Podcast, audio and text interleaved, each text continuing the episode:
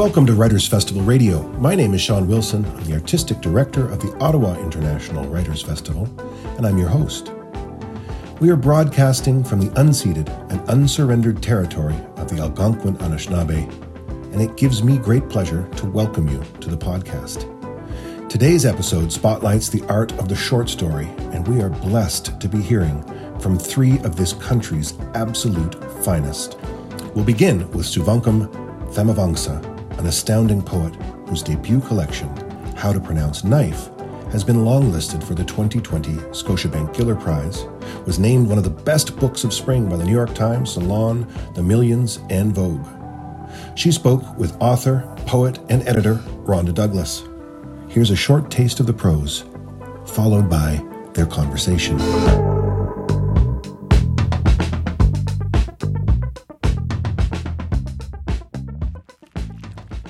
Picking worms. The easiest way to get your numbers to be good was to find a mound of worms, all roped together and mating. When you got one of those, speed was everything, as the worms below that pile start to crawl back into the earth. But my mother got those too. She pulled at them slowly and steadily giving the worms enough time to let go of what ground they were crawling back to and come out whole into her hand. She filled her styrofoam cups easily, with all their bodies intact. I didn't like how the worms felt in my hands, so cold and slimy and raw. There was no mistaking they were alive. They never stopped slinking and slithering around, stretching their bodies out into such a length that I wasn't even sure these were worms I had just picked. I could feel their bodies pulse and throb and tickle in my hands, and they would jab at me with a head or tail, and I couldn't tell which. Both ends looked the same to me. I wanted to scream to yell out about how gross it all was and to throw them back to the ground. But I didn't want to shame my mother in front of everyone, so I held on. This was a job wanted by many, and I was lucky. My mom got me in. Welcome, Souvankham, and thanks for taking the time to talk to me today. Congratulations on the nomination for the Scotiabank Giller Prize. So exciting. Um, and the book has been incredibly well received. How are you feeling about how the book's been received so far? I've never seen, I mean, I've never experienced anything like this, you know. Um, I used to print and bind my own books and sell them out of my school knapsack or at small press fairs. So I know everybody that I've ever sold a book to. Um, so it's strange to know that uh, there are lots of people I don't know or will ever meet who are reading this book. Oh, so amazing, right? And all over the world, which is so great. So great. Places I've never been at all, but I want to be someday. I know you, and a lot of people know you as a poet. Your collection Cluster is the last collection out in 2019. Absolutely gorgeous. Also nominated for prizes. So, um, I'd like to talk about how long you've been working on this particular short story collection. I've had the themes and the characters in mind for a while, like 12 years, but um, and I've just slowly been working on these stories alongside the poetry. Right. How does that work for you? Like, how do you find going back and forth? And do you see any similarities or differences between poetry and short fiction as you're working on them? I kind of think of it like, you know, how in a sports arena, um, sometimes the space is for basketball and then it gets taken apart and it turns into a hockey rink to play hockey. Um, I I just think of poetry and short fiction um, in that same way. They occupy a, the same space, but the rules of the sport and are different, and the people who play them uh, um, move in different ways and by different rules. Um, but at the end of the day, um, it's it. The main thing is the joy and the pleasure of, and the skill of the game that's most important. Um, so for poetry and short fiction, I just thought, well, both of these things, what matters is the, the sentence. So I just focused on what I wanted a sentence to do and behave within each of those containers. Mm, I love that. Love that metaphor too. Yeah. Um, so I was doing some some research and looking at other places that um, you know have reviewed the book and commentary on the book, and I thought, and this was after I'd read the book, and I thought some of them struck me as um, uh, I mean, they were all really interesting, but some of them focused on, they all focus on different things, right? So there was a review in the Washington Post that said something along the lines of, you know, the collection is one that aims to educate the white reader about the immigrant experience. And I thought, huh, uh, really? like, were you thinking that when you were writing the, the, the stories? Uh, no, because what two things um, that I disagree with that line is one, it's intellectually narrow to to make those kinds of aims, and two, um, it's absolutely impossible for me to even imagine. I mean, not to imagine, but like it's it's not it like I I can't like my experience is my experience. I can't, there is no way that I would contain the white gaze. So, and I also think um, a reviewer should stick to the work, not imagine what my aim is. You can't possibly know what, I mean, you can kind of, I, my book is a map, of course, but you can't say outright something like that without backing it up. I'd love to talk about the parent child relationships in the book. Um, I, um, you know, the, those moments between, um, you know, dad and daughter, mom and daughter, maybe the mom and daughter ones were occasionally a little more fraught, moments between siblings, um, so tender, so acutely observed, so beautiful. And I'm wondering um, if you can say a little bit about you know how you were thinking about those relationships as you wrote the stories and what was important in them for you to to capture? I didn't want to pity my characters. What i am in each of those stories is i'm brutal. Um, I, i'm brutal about everybody that you encounter in each of those stories. Um, and um, I offer different ways uh, for people to show um, intimacy and closeness between mothers and daughters, and um, in ways that we often don't see in literature. Like, for example, the mother in um, "You Are So Embarrassing."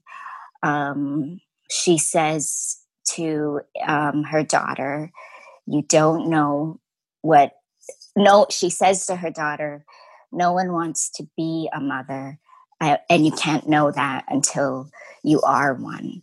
And, um, you know, oftentimes when we encounter stories about mothers, there are women who want to be mothers, uh, or they're often viewed romantically um, and uh, about being a mother.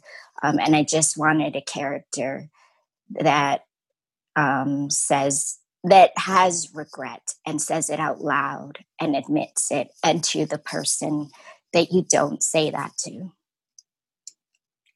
Actually, I think I had a, like a gasp when I read that line. It, was. I mean, as you say, brutal. Like there's a kind of gorgeous brutality. Um, so were you being? It sounds like you were being consciously brutal, like really trying to shave back to um, to the kind of the essence of people's true reactions. Um, I wanted um, just to encounter characters that we don't often see behave this way. Um, even, you know, a 70 year old woman who is at the center of a love story. Um, and it's, and it, you know, she's the, she's, she's the hero. And um, that love story, even though she doesn't get that person, the act of walking away is is the get the the important thing that um that is that is the story. I was really curious about your approach as a writer um to because the collection you know deals with at times some really difficult moments in human life. So it's sort of you know the loss of a friendship or um uh, you know relationship love and loss unrequited love um, the the long lasting after effects of war the moments of tenderness and and grace are there but they're not um, it's not at all heavy handed so i'd love to hear like how you think about that. Anytime i've encountered stories that had um, immigrants or refugees in them they tend to be sad um, deep or, or tragic, and you know, rightly so, because those are feel you know that those are true things. Um, but I wanted to broaden that a little bit. Um, like it's possible to be um, to feel to feel shame, but also um, ferocious and brave at the same time. Um, it's never just one feeling that a character has. Um, you can feel, uh, like, for example, um, I, I, in the opening story, How to Pronounce Knife, um, not a single time in the story do I ever use the word sad, humiliated, embarrassed when the child doesn't know how to pronounce the word because to me the child is none of those things. What she is is she's alone with the language. And uh, it's just interesting to see that interpretation from a reader or a reviewer in that they don't ask why why why don't you use the words sad humiliated or ashamed? Um, and yet they are w- willing to use those words when they describe i mean when they're describing a scene in that story. So that's um, very interesting. Um, or even um, in the story paris where um, there is a the main character longs for this intimacy, this closeness to another human being. But at the same time, she is incredibly proud and comfortable um, with self love. Um, I rarely get to see, you know, in we often just value um, love stories where love takes place with another person, but sometimes I mean, not sometimes, but like, um, I think it's valuable too to to to live in your your loneliness and to value it like that scene where she describes how um, she, the only love she knows is the kind of love that she feels when she goes to the supermarket and she just hears talk in the aisle, or when she's at home and in the living room, she hears um, the television, the noise of the television, or at night when all the lights are off, it's just this darkness and it's sprawling everywhere and it's all hers and it belongs to her. Um, i just really like that just like that was a description of self-love that i i was interested in giving to a reader um, that it's possible to be at the center of a story to be interesting and to not rely on another character or another ball of energy to give you a life force. Thank you for that. I wanted to ask about uh, the refugee experience. To what extent are these stories sort of an active translation or correcting mistranslations? I mean, I didn't set out to say, okay, I will write about Lao refugees. It's just that is my background. That's how I grew up. Um, I grew, uh, th- those are my parents. Um, that's the neighborhood I lived in. Um, I lived in, I grew up in Toronto at the, um, near, near the Keele and Eglinton area. And it's not a big deal to be a refugee from uh, in in that area. Like if you looked at our yearbook, um, the last name Nguyen runs for like twenty pages. Um, so when you grow up in a neighborhood like that, you are you don't feel like you have to explain where you come from because everybody gets it. Um, and you center yourself at the center of any story you tell. And so for me, this is just like, I mean, this is, this feels natural to me to tell, tell a story and to have um, Lao people populate it. Um, I mean, there are some things that I didn't think about that, you know, just came, just really came naturally, like someone had pointed out the attention to sound in the stories. Um, like a lot of Lao people, I mean, in the language, um, the words for particular things um, sound like the thing that they make. Like, for example, um, a cat is called um, a male, which sounds kind of like meow.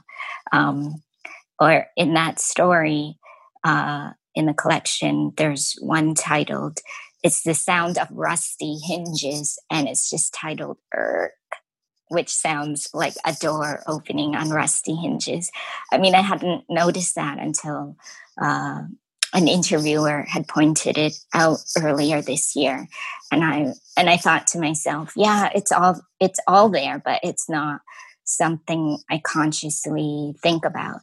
Um, I'm also, and you know, I'm not saying that I'm like Alice Munro, but um, you know, like when we talk about Alice Munro's stories, we could say, or I've seen it being said that it's just about you know housewives in small towns. Uh, she's yeah. up to a bit more than that. Yeah, a little bit. Yeah. so like, so um, so like, I mean, um, it's great, but people are are picking up the book and um, that they're talking about it. So I'm, you know, that is the goal. Um, but also, I feel a little um, like I, I just feel like I'm, you know, up to more than um, just. I mean, not just because you know the fact that we don't see characters like this um, often in literature that's important but also i mean that's also just a, on the surface of things um, i feel like i'm up to more than than just writing about immigrants and refugees.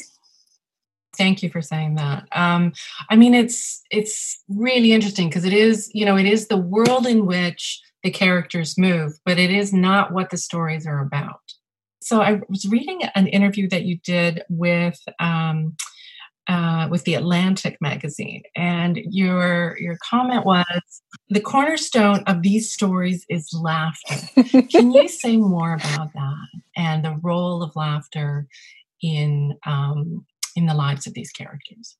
Well, I had seen an interview uh, a few times um, when two refugees talk to each other about the refugee experience is so sad and everybody in the audience is often like crying um, which you know is is true to the experience but in my own experience um, what i've seen my parents tell their own story to their friends but it was never sad. Um, it was wild and um, hilarious. Like, uh, and um, I just I wanted to bring that spirit into the the story collections.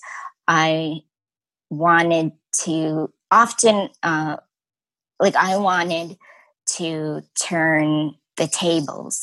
So um, when um, I worked on looking at um, the idea of laughter when we laugh when something isn't funny. We laugh when something is funny. We laugh when there's nothing else to feel.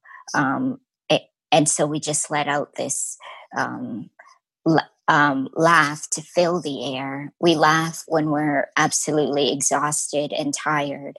We laugh when we think something is ridiculous. We laugh when we're scared. But all of those laughters sound and feel different. Um, but they're the way in which we make that sound um, it, and the choice of when to make those the the to or to feel the sound of laughter they're all very different it's not just one sound um, like for example in the story a far distant thing um, these two little girls um, are being bothered by a neighbor who keeps calling them sexy and one of them says, um, I'll cut it off. We'll see what's sexy then. And then they go into the hallway and start laughing together. And because of the echo, it sounds like they're more than two girls. And so then it feels like this whole gang and very powerful. Um, so laughter in that case is um, in numbers and is powerful I mean, when we think about even like a comedy show, that is power where um, you are making everybody in the audience see what you see and they're laughing and they're joining in and participating. Um, and that's a quality or a thing that I wanted a reader to to have. Mm. Yeah, it's interesting because it's there. It's just every single story sort of has some some echo of that. Um, I, I'd love to hear your experience as someone, as a poet, as someone who is, you know, therefore, you know, really uh, maybe especially attuned to sound. Um, what your experience was with the audiobook. Oh, uh, well, I mean, it was really, it was such a wonderful experience. Little Brown sent me audition tapes um, of actors who they found Laotian and Thai actors out in Los Angeles. And so they taped the audiobook there. We decided on two voices, a man and a woman. And um, I knew that when uh, people would read this book that they would have trouble detaching my real life from the writing um, that i don't because i look like the characters in my book and i sound like the characters in my book uh, readers would associate that as being true or somewhat taken from real life and I wanted to to detach that for a reader. So I cast a man as the narrator of most of the stories because a lot of the stories are told in third person. Um, so I felt that once someone heard the man's voice, they wouldn't attach me to it. Like I could create a a, a space that that that would that would make a reader detach my life from my stories. Um, and we also cast um, a woman, but she had some of the most difficult stories to read because uh, she had to read. I mean, it was lovely to see her do Slingshot because I wanted the voice of that narrator to be a kind of like a Lauren Bacall, um, you know, deep and knowing. And I mean, in a lot of the um, auditions, the the actors are kind of giggling at the um, sex scenes of um, Slingshot, or, or, I can hear I can hear them smile uh, when they're reading the text. Um, but I wanted, but I didn't want. I mean, that's a really difficult story to read because it could come, it could go wrong really quickly. Um, you have to be serious and sound knowing and aged, but also um, incredibly confident um, and and bored too. And she was, and she like when she got to the line, um, he was a man and I was bored. Like I really wanted her to deliver that in a way that you know uh, was terrific. Um, and uh, the actor, uh, the male actor for the audiobook, um, what was lovely about his reading was that um, his voice cracked at some moments of the reading. And so there was like a rawness that that um, the readers got to hear because he because he felt so attached to the stories. Um, James, so the his name is James Tang, and he his father had owned a I think it was a golf golf supply store, and so when he read um, "The Universe Would Be So Cruel," um, he was able to really channel Mr. Vong. Like he totally understood the voice of the father and the comedy of it too. Um, what I mean, he he James really got the. I mean, I chose him because of the way he delivered this particular line from the short story Chick-A-Chee, where he says, um, "Dad worked in a factory." He said it as matter of fact. A lot of the actors, and I understand, a lot of the actors said it with shame, like dad like like dad worked at a factory. You know like I, I could hear and feel the shoulders of the actors slump. And to me that wasn't the tone of the story.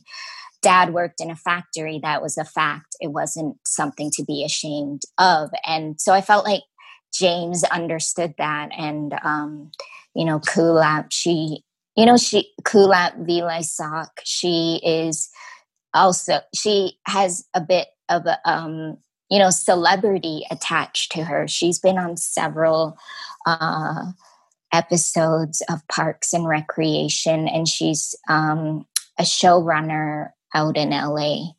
Um, she's she. It was just really terrific to see um, two actors bring to life um, my text, and then also it made me realize what I was doing as a writer because I could get the distance from the text. I felt, I mean, you know, we try to teach ourselves to read our own stories with um, some distance, you know, read it like the way a reader would read it.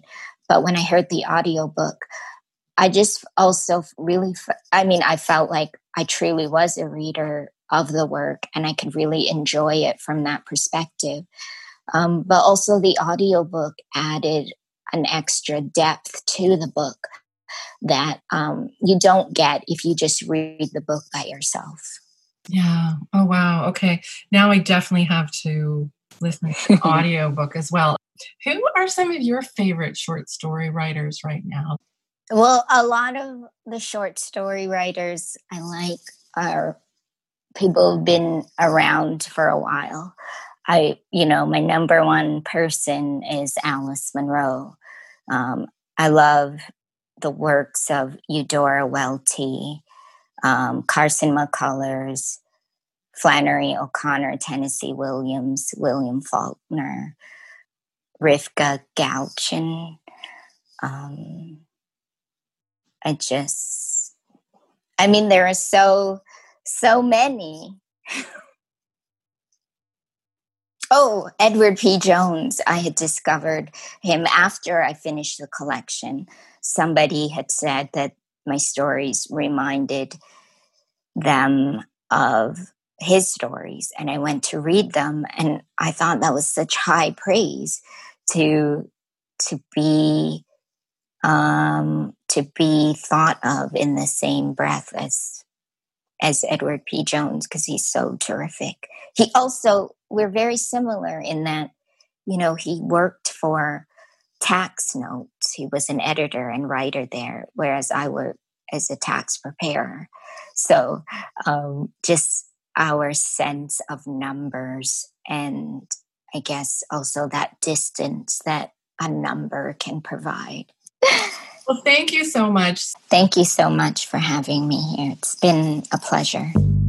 That was Rhonda Douglas in conversation with Souvankham Thammavongsa. Souvankham recently hosted an amazing conversation with Ocean Vuong for the Toronto Public Library. It's available free online, and I would highly recommend that anyone who has not yet had a chance to watch it head over to the TPL website as soon as you've done this podcast. It's one of the absolute best virtual conversations I've ever experienced. Up next, it's Frances Boyle. Frances is an acclaimed poet and editor. She's an active participant in the local writing scene, having served as a board member and associate poetry editor for Arc Poetry magazine. Her latest publication is the wonderful collection Seeking Shade.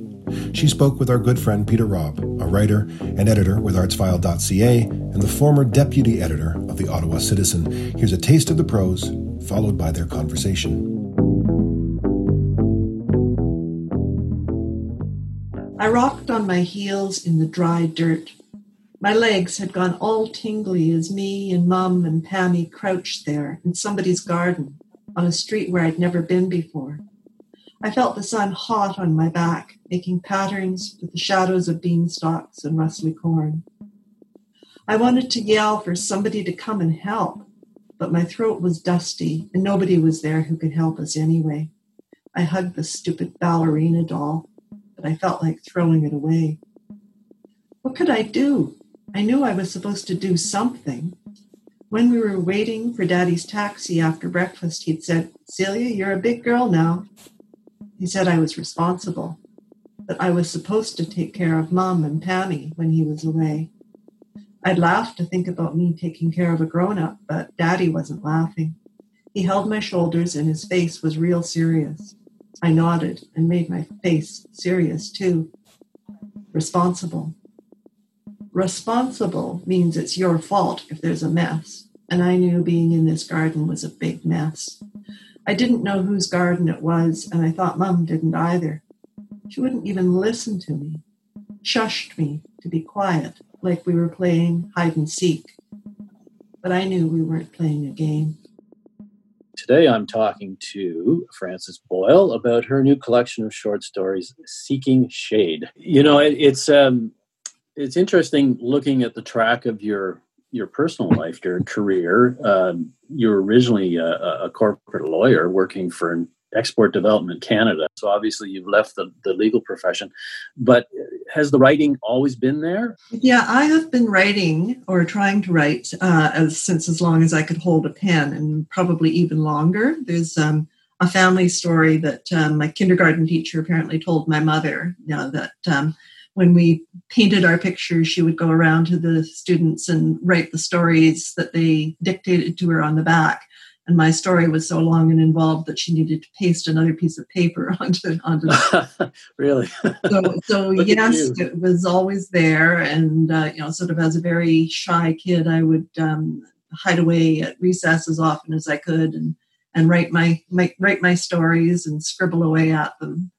Um, so it's been you know a, a passion that was um, when I was working uh, full time in a uh, corporate law firm in, in Vancouver. It was, uh, and raising a young family at the same time, it was very much um, in the background, but it was always there. It's something I wanted to do and hoped to, to do. When exactly did you start really getting serious about it?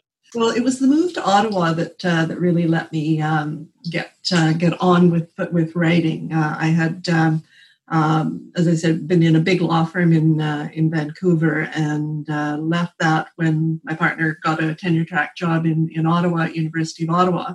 So I was able uh, for the first year to um, find a writing group, um, joined a writing group, um, and um, that was sort of the beginning of it.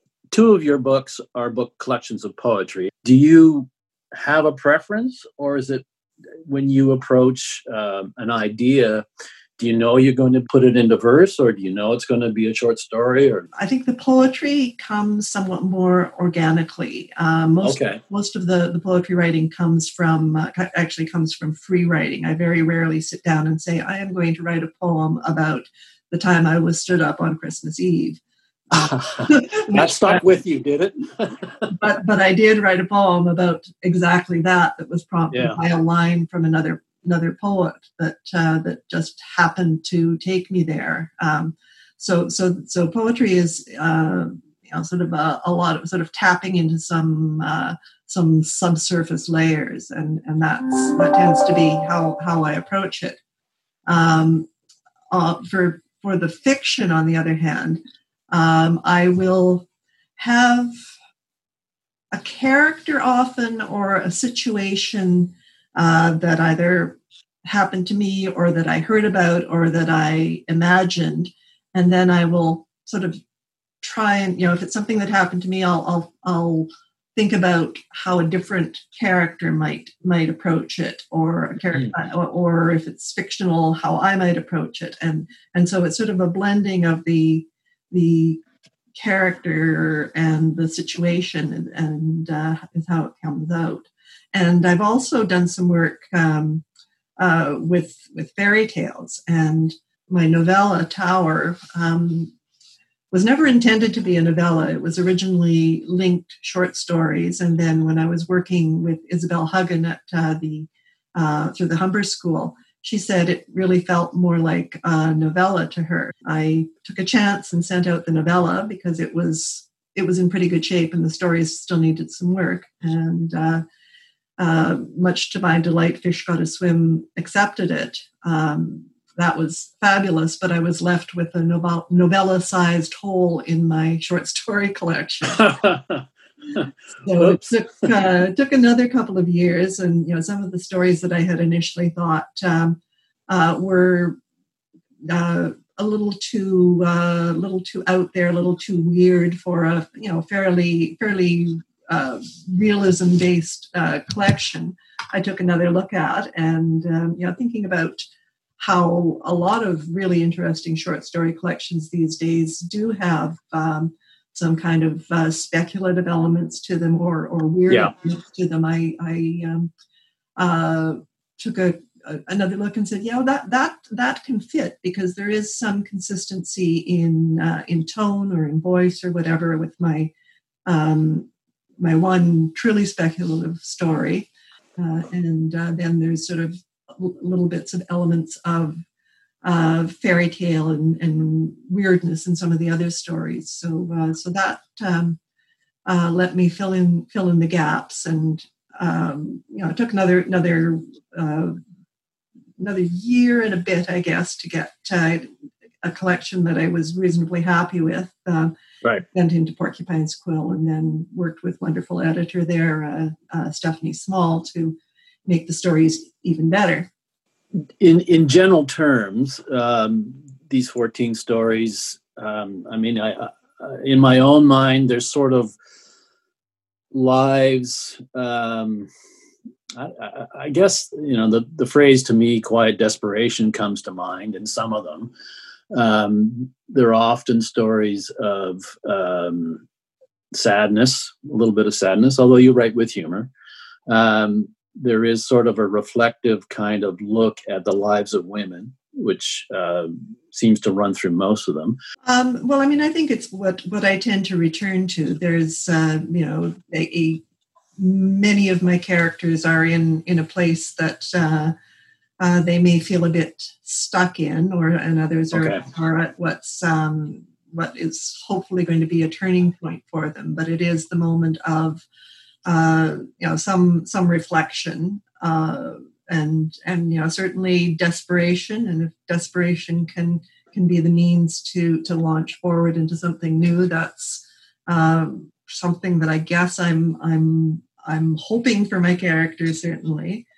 Um, and uh, yeah I mean there, there is uh, a, I guess a a strong thread of of memory uh, and yeah. sort of what memories can do and how memories can be can be altered like in the uh, you know the short piece two tone that starts uh, starts the collection of flash flash fiction story um, that really talks about sort of what memory can do to uh, to art and and what you know sort of the different different ways uh, art forms can can shape and fill out um, memories and and even alter them. When you when you worked on these stories i mean they're the, because some of them are sort of written over different periods of time in different stages of, of your development as a writer when you decided to pull together a collection did you go back at them? Did you did you polish? Oh definitely yeah what what what's it like to go back at something you wrote, say, twenty years ago? It's uh, sometimes a little cringeworthy, yeah. but uh, if the if the bones of the story are there, and uh, you know, it's a question of uh, you know, sort of looking for infelicitous um, languages or or you know, transitions that don't work and that kind of thing, then that's that's work that uh, um, you know, just roll up your sleeve and, and uh, sleeves and do it. Does time allow you to be a bit more dispassionate, a little bit detached from them? Uh, yeah, definitely. Yeah. This, the title story, Seeking Shade itself, is about a woman trying to leave a marriage. It's kind of a, a sad kind of um, moment for both because it reflects the child's point of view and, and the mother's point of view is trying to leave the creating that kind of a, a, a, a, story situation what did what did you draw upon why why raise that subject i i think what really drove me there was um, wanting to see um, see the see a child's perspective on on uh, a marriage that was in trouble and see what yeah. what the child saw and right. i think in the earlier drafts um, you know, this this is a story that had gone through quite a few revisions. I had a draft that was entirely in in Celia's point of view, the child. Oh. The feeling I got and the comments I got from writing group was, you know, the child just doesn't know enough of what's going on as an exercise more than as a story. I rewrote it from the mother's point of view, from Judith's point of view. Again, that lost what was my initial impetus into the story. So, so I uh, did a lot of playing around with um, alternating points of view um, in various various ways. Um, you know, sort of past tense, present tense, um, mm-hmm. first person, third person, and and uh, so I've ended up with um, uh, the child's voice in in first person and the mother's mother's sections in in third person, and uh, that felt like a fairly effective way to do it to keep um, keep the focus on the child's point of view, but also bring in uh, a, narrator looking at it through the mother's point of view. This is, of course, the, the age of Me Too and Time's Up. People expressing concern about oppression, about desire for equality. And yet, in a way, this story seems almost set in John Updike's New England, if you know what I mean. It, it's it's got a sort of a timeless kind of feel, but it's an issue that's plagued people for decades and decades. uh, situate that for me a little bit. Is this something of today and the past? You know, the stories range from you know sort of early 20th century to mid-century uh, to contemporary and then into the future i'm hoping that um, they'll all they'll all feel relevant for now the issues are uh, you know I, I, touch on racism in in uh, what's I guess probably my my most political story, but uh, but also sort of the uh, the workplace romance where the yes. where, yes. the um, balance is is is skewed a bit in favor, of the older man and how the young protagonist sees it uh, sort of through very much uh, uh, movie tinted rose tinted glasses. I tried very hard to not to to make things too one-sided in any of in any of the stories but i wanted wanted those questions to kind of be there and and be be resonating a bit in terms of the the present discussions when you came to this collection of 14 was there sort of a dominating kind of idea that you that you saw them or uh, you know because they do loosely grouped together uh, in my mind, but maybe not necessarily in yours. So I'm curious about that. I mean, you know, you obviously there's sort of a rhythm to to this, right? This is, as there is to a rhythm to a collection of poetry. Mm-hmm. Uh, when you came to deciding, in your mind, what was the what was the arc of it? The arc of it, I guess, was to um, kind of weave the the stories, the settings, and the and and the the notions uh, together to you know to sort of begin with that little overture piece that uh, that set the tone to you know so talk thinking about memory um, thinking about look, looking back and looking forward but also thinking about about art and you know different forms of art from dance to cinema to to to writing and and whatnot those are the the stories that mostly talked about that were kind of the, the tent poles that I used to right. um, kind of be the, the the marking points through to to hold the whole collection up, ending with a story called Fairy Tales for Survivors that's very much about telling and and memory. Similarly, a beach on Corfu where it's um, you know, sort of the the title um, is uh, a misremembered uh, fact, a historical fact.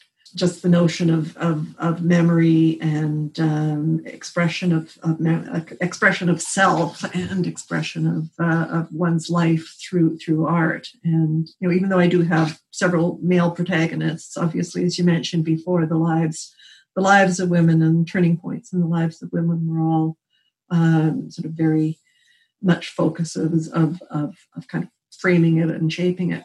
I think actually you handle you handle the man pretty well. I thought. Uh, what's it like to write a man? Yeah, considering you seem to know these guys. I, I, you know what I mean. You seem you, you, have a knowledge of that kind of a guy, right? Yeah, and uh, you know, sort of given the you know the books that I have read over the years, although I you know lean to women writers just uh, sort of in terms of percentages, I have read uh, any number of stories from a, a, male perspective, and I have had men in my life, um, and uh, you know so I I've, I've kind of been um, immersed in in a male perspective from, from in literature. So so um, probably that and and trying to um, think about how how people would feel and react in a situation. Does it make you nervous to take on that kind of perspective, or you know, like do you more, take more care with it, or? Uh, yeah, I mean, I certainly um, would uh, not want to get things terribly wrong, but yeah, uh, yeah. Um, but you know, but I, but I, I'm pretty comfortable that uh, that that um, my guys ended up okay. Oh, I think so. I think I, I, think so. I did want to talk about Ever Poppy, which I found kind of a fascinating uh, story. Uh, generally, just on its own. Um, you you mentioned early in the, in our conversation about including a piece of speculative fiction, and this is.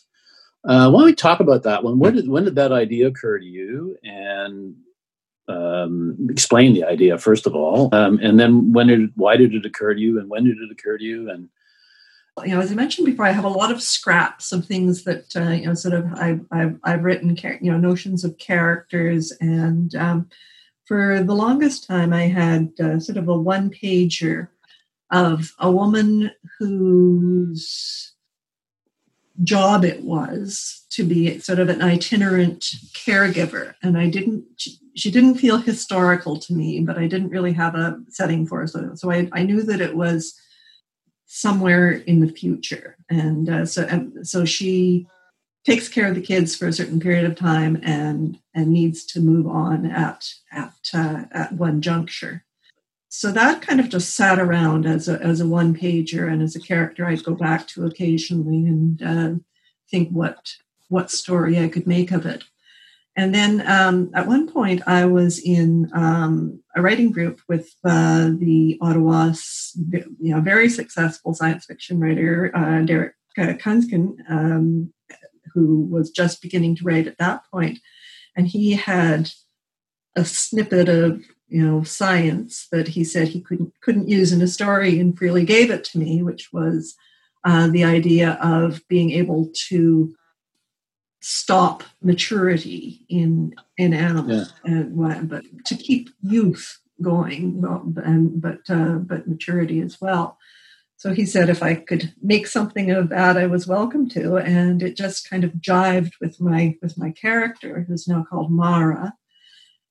I put her into the situation where uh, she was um, without knowing what entirely what the situation was that that, that she was caring for uh, a child who was genetically modified this way. Permanent to to be permanently an infant, which is toddler. Yeah, it, which is uh, a fascinating kind of thought. Uh, like I, am a new grandfather, so um, my, my daughter's already worried that her son is growing up too quickly, and he's six months old. That's an elemental feeling mm-hmm. that you want to keep them in that state that they're in that you that you really love and treasure and all that sort of thing and here these people are creating something uh, a person who actually is that and how insidious that is mm-hmm. um, in my mind right yes. Uh, it's, and, and, it's, and, these people are you know because of their privilege um, you know the, her employers uh, because yeah. of their privilege they are able to bend the rules that even in this society would would prevent it and and uh, and to, to their benefit. You've immersed yourself into the uh, community of writers in ottawa clearly uh, t- taking classes and mingling uh, you know i'm assuming going to parties and launches and all that sort of stuff. There there, there is a, a strong community here. Um, how does that help you uh, well, being part of the community is uh, is is very good. I think it's a very supportive community, and um, it uh, yeah it sort of generates uh, enthusiasm for each other's work and and uh, celebration of each other's work. Um, I've been in various writing groups over over the years. I my longstanding poetry group uh, has been is must be nearly 20 years by now, probably more like 15. But uh, we meet every week, and most of the poetry I've written is generated in those meetings. That was ArtsFile's Peter Robb in conversation with Frances Boyle about her collection, Seeking Shade. Our final guest today is David Bergen.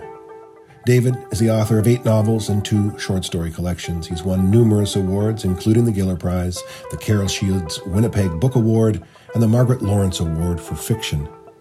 His latest is a collection of stories called Here the Dark, which has been longlisted for the 2020 Scotiabank Giller Prize.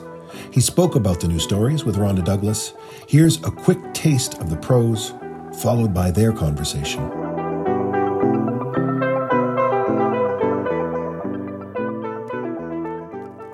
The fire was burning in a half barrel close to the barn. She approached her uncle, who stood alone and who gestured at the fire. Lily stepped forward and dropped the book into the flames. It did not burn immediately, for it was tightly bound, and even when it did begin to burn, the interior pages remained untouched.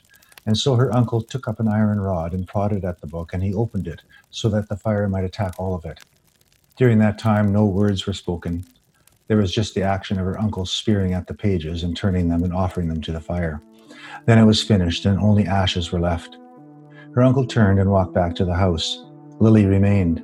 She closed her eyes, and when she opened them, she looked for a sign that might perhaps arrive in the physical world around her. And here the clouds, like many dark sheep gone astray, and here the orange sun burning the world, and here the hair that hides from the circling hawk, and here the stretched singing of waterlogged frogs, and here the light, and here the dark. So, David, I'm going to guess that the thrill of the Giller Prize nomination does not actually wear with time, that actually it holds up pretty well. How are you feeling about the reception to the book? Well, uh, you're right. It does not wear with time. It is always always uh, amazing and astonishing and surprising to to get a, a, note from your publisher saying you've been longlisted or, or the Giller, you know, you're on the list. And so I'm not I'm not sure what that is. Uh, I think I think it has to do with um, expectations and and you you as a writer you never set you should never set yourself up to think that wow this is this is such a good book and everybody's going to love it and it's going to get nominated and and uh, because that doesn't happen. And and and it, there, there's often times where it just floats under the radar and that doesn't mean it's a lesser book. It just happens to be that you got the jury or didn't get the jury that that appreciated the book. So um, i've been fortunate to have juries that have, have you know sometimes like my book and and uh, and i've said yeah it, it, let's put it here. so there's a bit of luck involved yeah, a bit of luck, but also it's just something to enjoy when you do get that nod, right? Oh, just enjoy absolutely. the moment. So yeah. great. Yeah. So great. Yeah. Um, okay, well, I, I'm really looking forward to talking to you a little bit about Here the Dark. Um, thanks so much for your reading. Um, absolutely gorgeous.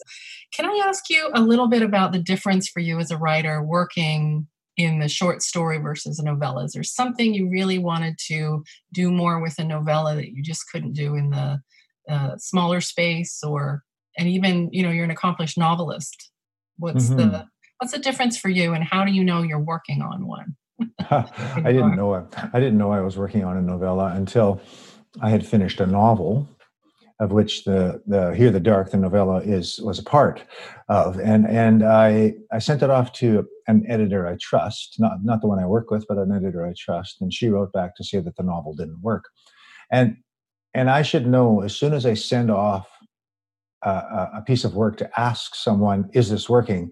It's not working. You you wouldn't be asking if you didn't think.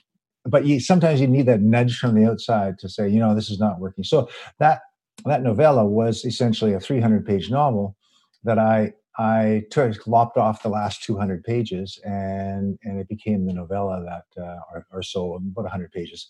It became the novella and it was much more contained. I think what was happening was I was writing a novel that was very self-referential, was was had almost gone postmodern on me, and and I got rid of all of that and just told a very what is essentially a very simple story, um, and very straightforward in in plainer prose without all the um, autofiction and stuff going on in there because I I I was trying something that unfortunately I'm not capable of doing, and, and it's something that I admire in other writers is is the ability to to move into autofiction seamlessly and then back to to a story that that that holds. And and so i couldn't do it. Um, so the stories the stories are very different than uh, the novella the novella of course gives you more room to breathe uh, there's more space to to move the characters around in and develop um, just as there's there's even more room in a novel to to to expand and sometimes in a novel there's too much room where you start start to get re- wordy and you explain yourself and, and you forget that you're you're simply exploring a character. Yeah.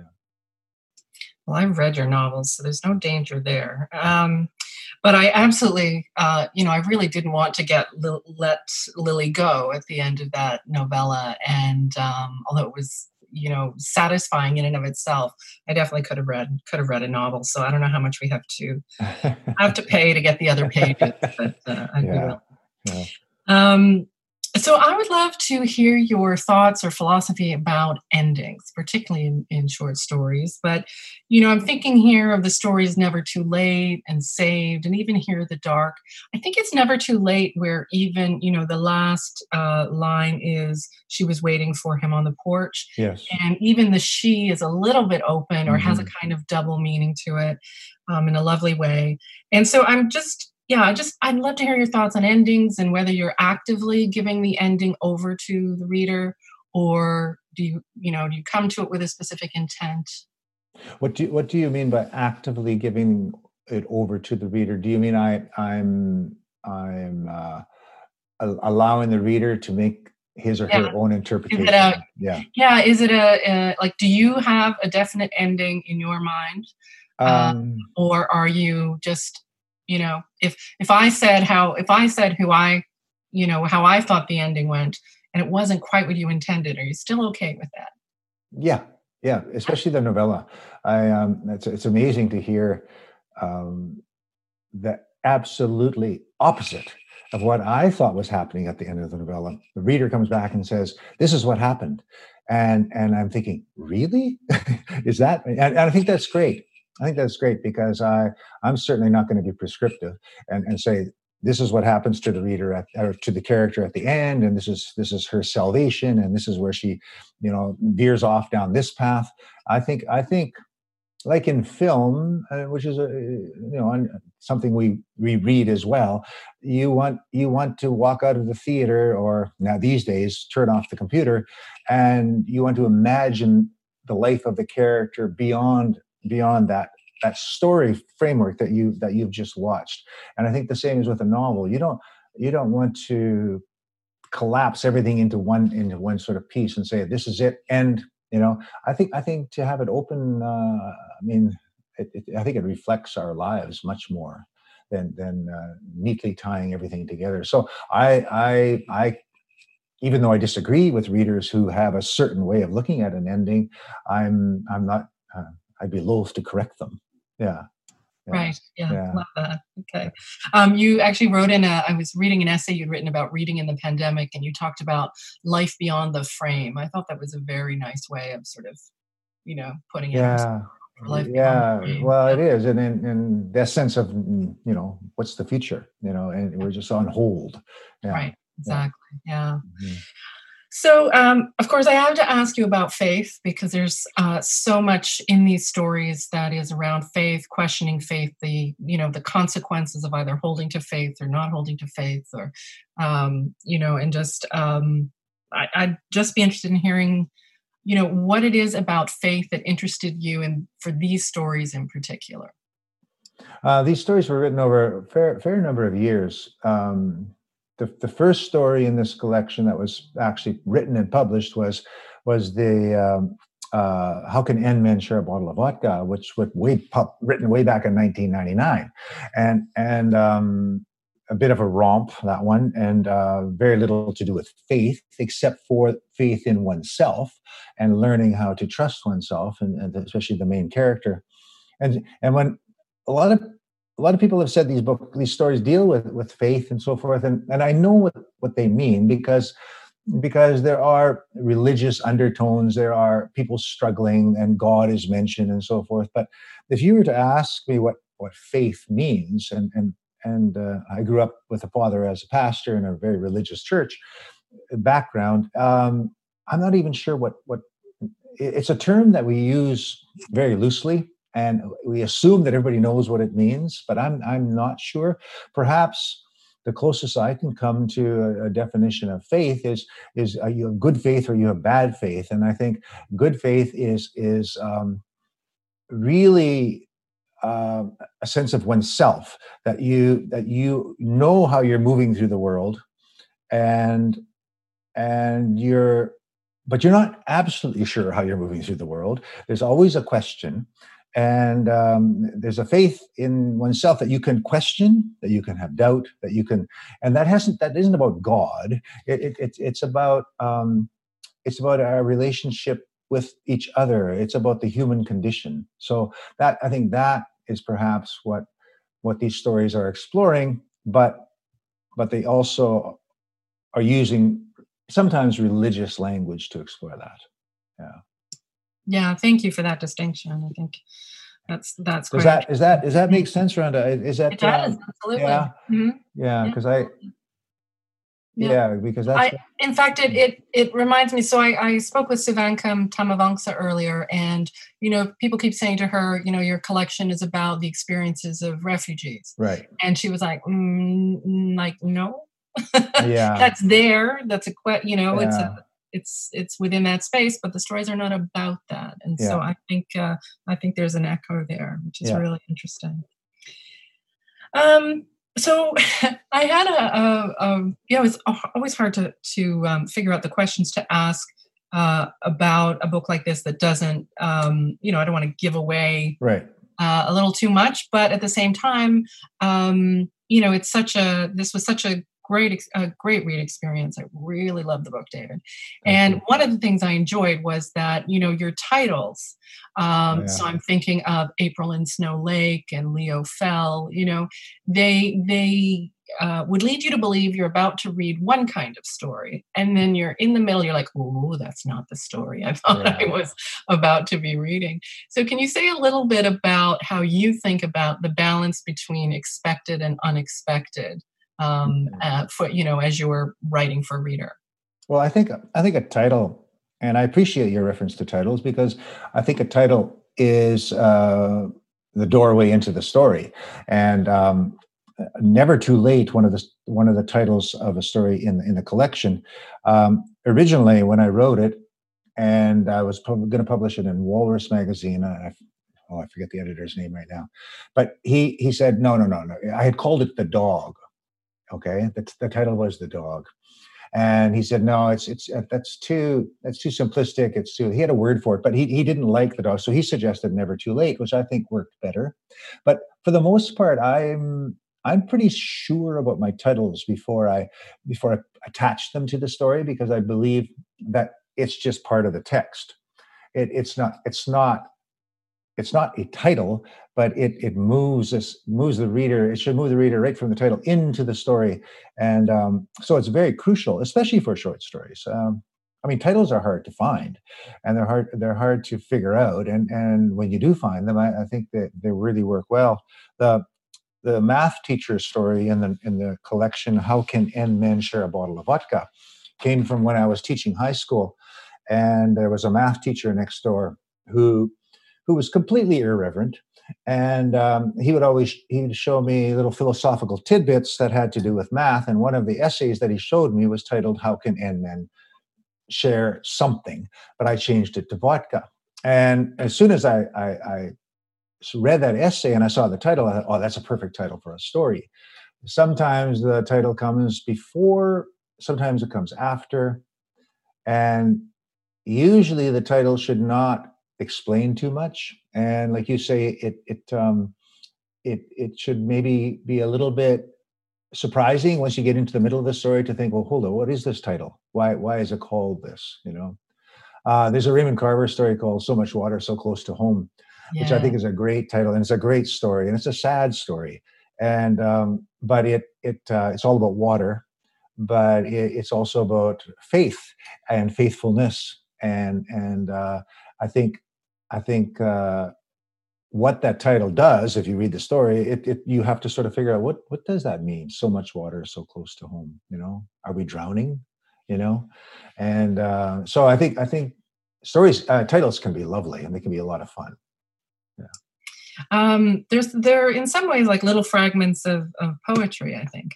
Yeah. Uh, yeah. And actually, I wanted to ask you if it was intentional that you have poetry in every single story plus the novella. Do Someone, I?